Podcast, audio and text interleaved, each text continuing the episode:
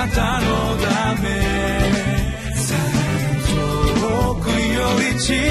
く。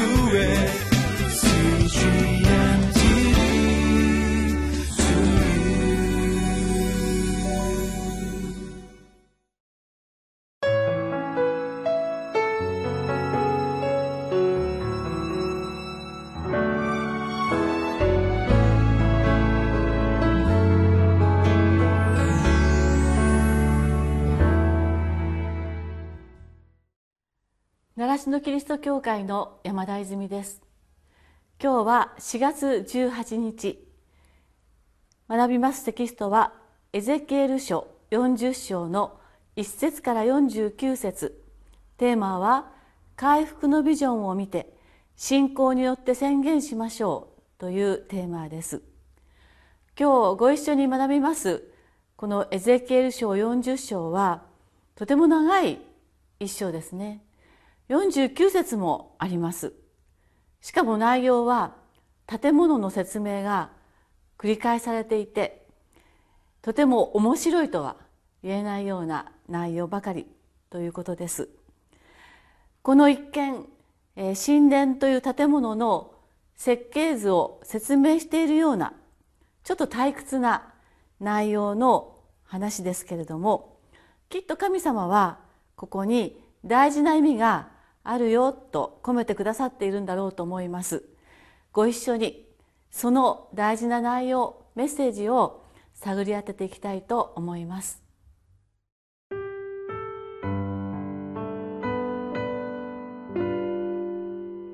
エゼキエル書40章1節から49節。私たちが補修となって25年目の年の初め、その月の10日、町が占領されてから14年目のちょうどその日、主の御手が私の上にあり、私をそこへ連れて行った。すなわち、神々しい幻のうちに、私はイスラエルの地へ連れて行かれ、非常に高い山の上に降ろされた。その南の方に町が建てられているようであった。主が私をそこに連れて行かれると、そこに一人の人がいた。その姿は聖堂でできているようであり、その手に朝の紐と測り竿とを持って門のところに立っていた。その人は私に話しかけた。人の子よ、あなたの目で見、耳で聞き、私があなたに見せるすべてのことを心に留めよ。私があなたを連れてきたのは、あなたにこれを見せるためだ。あなたが見ることを皆イスラエルの家に告げよう。そこに神殿の外側をめぐって取り囲んでいる壁があった。その人は手に六キュビトの測り竿を持っていた。その一キュビトは普通の一キュビトに一手幅を足した長さであった。彼がその外壁の厚さを測ると一竿であり、その高さも一竿であった。それから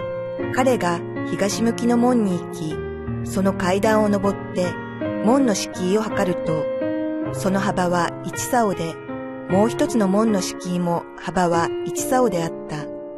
控室は長さ一竿、幅一竿であり、控室と控室の間は五キュビトであった。門の内側の玄関の間に続く門の敷居は一竿であった。彼が門の内側の玄関の間を測ると一竿、すなわち門の玄関の間を測ると八キュビト、その壁柱は二キュビトで、門の玄関の間は内側にあった。東の方にある門の控室は両側に三つずつあり、三つとも同じ寸法であった。壁柱も両側とも同じ寸法であった。彼が門の入り口の幅を測ると10キュビト、門の内乗り幅の長さは13キュビトであった。控室の前に出た仕切りは、両側ともそれぞれ1キュビトであった。控室は両側とも6キュビトであった。彼がその門を片側の控室の屋根の端から他の側の屋根の端まで測ると、一つの入り口から他の入り口までの幅は25キュビトであった。彼は壁柱を60キュビトとした。門の周囲をめぐる壁柱は庭に面していた。入り口の門の前から内側の門の玄関の間の前までは50キュビトであり、門の内側にある控え室と壁柱には格子窓が取り付けられ、玄関の間もそうであった。内側の周りには窓があり、壁柱には夏目足の木が彫刻してあった。それから彼は私を外庭に連れて行った。そこには部屋があり、庭の周りには石畳が敷かれていた。石畳の上に三重の部屋があった。石畳は門の脇にあり、ちょうど門の長さと同じであった。これは下の石畳である。彼が下の門の端から内庭の外の端までその幅を測ると、東も北も100キュビトであった。彼は外庭にある北向きの門の長さと幅を測った。それには両側に3つずつ控え室があり、壁柱も玄関の間も先の門と同じ寸法であった。その長さは50キュビト、幅は25キュビトであった。その窓も玄関の間も夏目ヤシの木の彫刻も東向きの門と同じ寸法であった。七段の階段を登っていくと、その先に玄関の間があった。東に面する門と同様に、北に面する門にも内庭の門が向かい合っており、彼が門から門まで測ると100キュビトであった。次に彼は私を南の方へ連れて行った。するとそこにも南向きの門があり、その壁柱と玄関の間を彼が測ると、それは他の門と同じ寸法であった。壁柱と玄関の間の周囲に窓があり、それは他の窓と同じであった。門の長さは50キュビト、幅は25キュビトであった。そこに登るのに7段の階段があり、その先に玄関の間があった。その両側の壁柱には夏目ヤシの木が彫刻してあった。内庭には南向きの門があり、彼がこの門から南の方に他の門まで測ると100キュビトであった。彼が私を南の門から内庭に連れて行き、南の門を測ると他の門と同じ寸法であった。その控え室も壁柱も玄関の間も他のと同じ寸法で、壁柱と玄関の間の周囲に窓があった。門の長さは50キュビト、幅は25キュビトであった。玄関の間の周囲は長さ25キュビト、幅5キュビトであった。その玄関の間は外庭に面し、その壁柱には夏目ヤシの木が彫刻してあった。その階段は八段であった。次に彼は私を内庭の東の方に連れて行った。そこの門を測ると他の門と同じ寸法であった。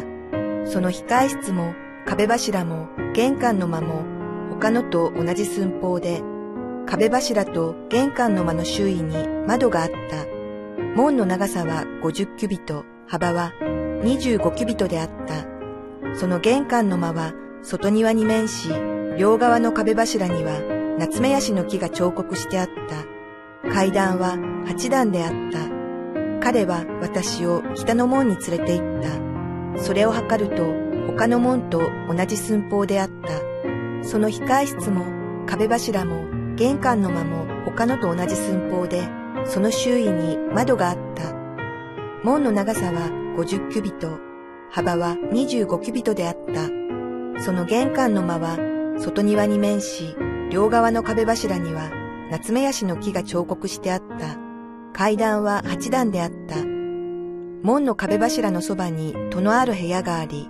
そこは全焼の生贄をすすぎ清めるところであった。門の玄関の間には、全焼の生贄、罪のための生贄、在家のための生贄をほふるために、両側に、それぞれ二つずつの台があった。北の門の入り口へ登っていくと、外側に二つの台があり、門の玄関の間の他の側にも二つの台があった。すなわち、門の片側に四つの台があり、他の側に四つの台があり、この八つの台の上で生贄をほふるのである。また、全焼の生贄のための四つの切り石の台があり、その長さは一キュビト半、幅は一キュビト半、その高さは一キュビトであった。その上に全焼の生贄や他の生贄をほふるための道具が置かれていた。内側には周囲に一手幅の縁が取り付けてあり、捧げ物の肉は台の上に置かれるようになっていた。彼は私を内庭に連れて行った。内庭には二つの部屋があり、北の門の脇にある部屋は南を向き、南の門の脇のは北を向いていた。彼は私に言った。この南向きの部屋は宮の任務を果たす祭司たちのためであり、北向きの部屋は祭壇の任務を果たす祭司たちのためである。彼らはサドクの子孫であり、レビの子孫の中で主に近づいて仕える者たちである。彼が庭を測ると長さ100キュビト、幅100キュビトの正方形であった。神殿の前には祭壇があった。彼が私を神殿の玄関の間に連れて行って、玄関の間の壁柱を測ると、両側とも5キュビトであり、その門の幅は14キュビト、その門の両脇の壁はそれぞれ3キュビトであった。玄関の間の間口は20キュビト、奥行きは12キュビトであった。そこへ登るのに階段があり、両側の壁柱のそばにはそれぞれ円柱が立っていた。私たちがここしばらく学んでいますこのエゼキエル書はこの書自体が大変大きな書ですね。全体は48章からなっています。今日開いていただいています40章は全体の構成からすると最終章のテーマが始まった一つの区切りのところです。この最終章のテーマというのは終末世の終わりということが扱われているところだと思います。40章からしばらく新しい神殿の建物について話が続きます。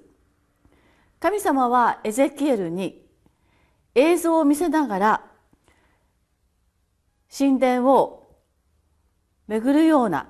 そのような形で、えー、話を進めています。今日開いているところはレビ記と似ていると言われているところの一つです。レビ記の17章からは、えー、神聖法典とかホーリーコードとか呼ばれている一つの文章が続くんですけれどもそのところと似ていると言われているところの一つです。それでは今日の与えられている40章そのテキストの一節二節をまず読んでみます。私たちが補修となって25年目の年の初めその月の10日町が占領されてから14年目のちょうどその日主の御手が私の上にあり私をそこへ連れて行った。すなわち神々しい幻のうちに私はイスラエルの地へ連れて行かれ非常に高い山の上に下ろされた。その南の方に町が建てられているようであった。なんか急に夢の中のような話の内容になってきました。不思議な世界へとこう連れて行かれていく。そのような話がここで語られています。この不思議な話また奇妙な話これはエゼキエル書の最初のところもそうでした。このような文章、非常に奇妙な怪物が現れたり現実ではありえないような不思議が描かれる文章を目視と言います。まさに今日読んでいるところは目視的表現を持って語られているところです。どうしてエゼキエルはこの目視的表現という書き方があちこちでなされているんでしょうか。それはこうだと思います。エゼキエルが予言をした時代はバビロン捕囚があった時です。エゼキエルは第二次バビロンバビロン捕囚で連れて行かれたと言われています。ですからこのエゼキエル書は囚われている地でそれから囚われている身で書かれたと言われています。その中で神様はエゼキエルに新しい神殿のことを話そうとしていますそれはこれからはあなた方は新しい神殿を持って新しい神殿に入って新しい神殿で礼拝をする時が来るよとこういうような内容をエゼキエルに伝えようとしたわけですね。場所はバビロンという敵の地ですから神様はエゼキエルに危険が及ばないように民に敵の締め付けの手が強くならないように新しい恵みの話を神様は目視という形で不思議な夢のような世界へと連れていくことで話してくれたんだ。ということだと思います。まさにエゼキエルが置かれていたところは悲しく苦しく惨めでこれから先はどうなるのか全く見えないその真っ只中に置かれていたんです。このバビロンというところでイスラエルの民は自分たちに希望があるんだろうか解放があるんだろうかそんなことは全く見えない。暗黒と絶望が彼らを埋め尽くしていたそんな生活だったと思います。そんな時に神様はこれからあなたたちは助けられるよということを語るのに夢のような世界を見せることでそれを告げてくれたんですね。40章は見てみますとまるで CG の画面でも見ているかのようにエゼキエルに新しい神殿のその街をですね歩かせているそんな情景が目に浮かぶような内容です。新しい神殿は非常に壮大で目の前にそびえ立ちそしてその神殿の材料は本当に立派でまたその建物は見事で左右対称シンメトリーになっている美しいものでということがわかります。そのところを天使のような人に案内されて神殿に近づいていくエゼキエル。それがこの章の内容です。門をくぐり通路を歩き一つ一つの建物が何と見事に作られているのか考え尽くされ計算されそして意味がある建物が並べられていることをエゼキエルは体験していくかのようですね。このような40章を見ながら私たちは気がつかねばならないと思います。それはあなたが今どれほど先が見えない困難な中にあるとしてもどれほど不自由な中に置かれているとしても神様は私たちに見せるべき希望が私たちに示すべき回復があるということをこの40章から私たちは知りたいのです。どうぞ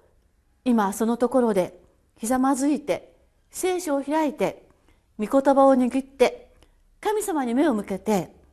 祈ってください。私は苦しいです。私は悲しいです。どうにもできない状態ですともしそういうところにあるならばそのままを話してみてください。助けてくださいと祈りましょう祈るあなたに神様は今現実はそうでなくても幻を見せてくれるかのようにあなたが必ず回復されることを見せてくださるお方そして連れて行ってくださるお方だからです。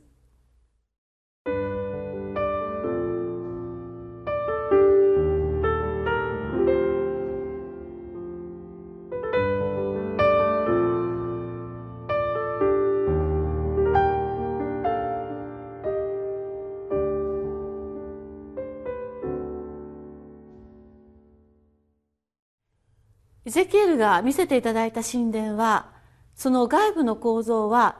近づきがたいような作りに作られていたことがわかります。いくつもの門があってその門を一つずつ導かれながら中へと通っていくのです。主の御声を聞きながら私は門である私は道であると言われる主の声を注意深く聞きながら進んでいったように思います。38節39節をお読みします。門の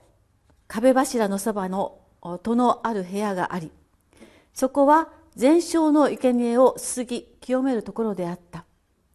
門の玄関の間には全焼の生贄罪のための生贄財貨のための生贄をふるために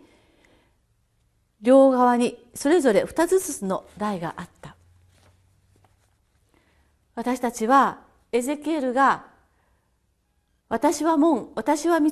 というところを一つずつ進んでいったように私たちもまた神様の声を聞きながら主の門を主の道を歩いていくならば必ず罪を取り除く贖いの祭壇のある部屋へと私たちは神様にたどり着かせていただきます。神様はそこで私たちの罪を許し罪から解放もしてくださるのです。神様が私たちに与えてくださる回復のビジョンそれは新しい神殿であり私たちは罪許されて新しいものとされる恵みの場所であります。お祈りをいたします。天の神様バビロン捕囚という困難な地の中で苦しみあえぎ祈るエゼキエルとその民たちに神様は幻をもって私たちに与えようとしている神様の新しい神殿と新しい恵みを見せてくださいました。それは今困難な中にあるあなたにも絶望の中にある。あなたにも。神様は必ず見せてくださる。回復の恵み。喜びの場所があるということを示してくださっています。私たちはあなたにそれを見せていただけますから。信じて祈って従ってまいります。主よ今日の一日もあなたの道を共に歩ませてください。イエス様のお名前によってお祈りします。アーメン。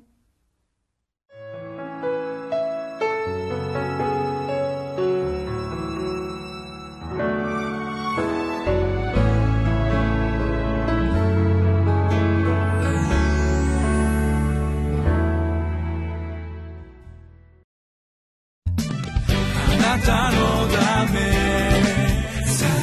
遠くより近くへ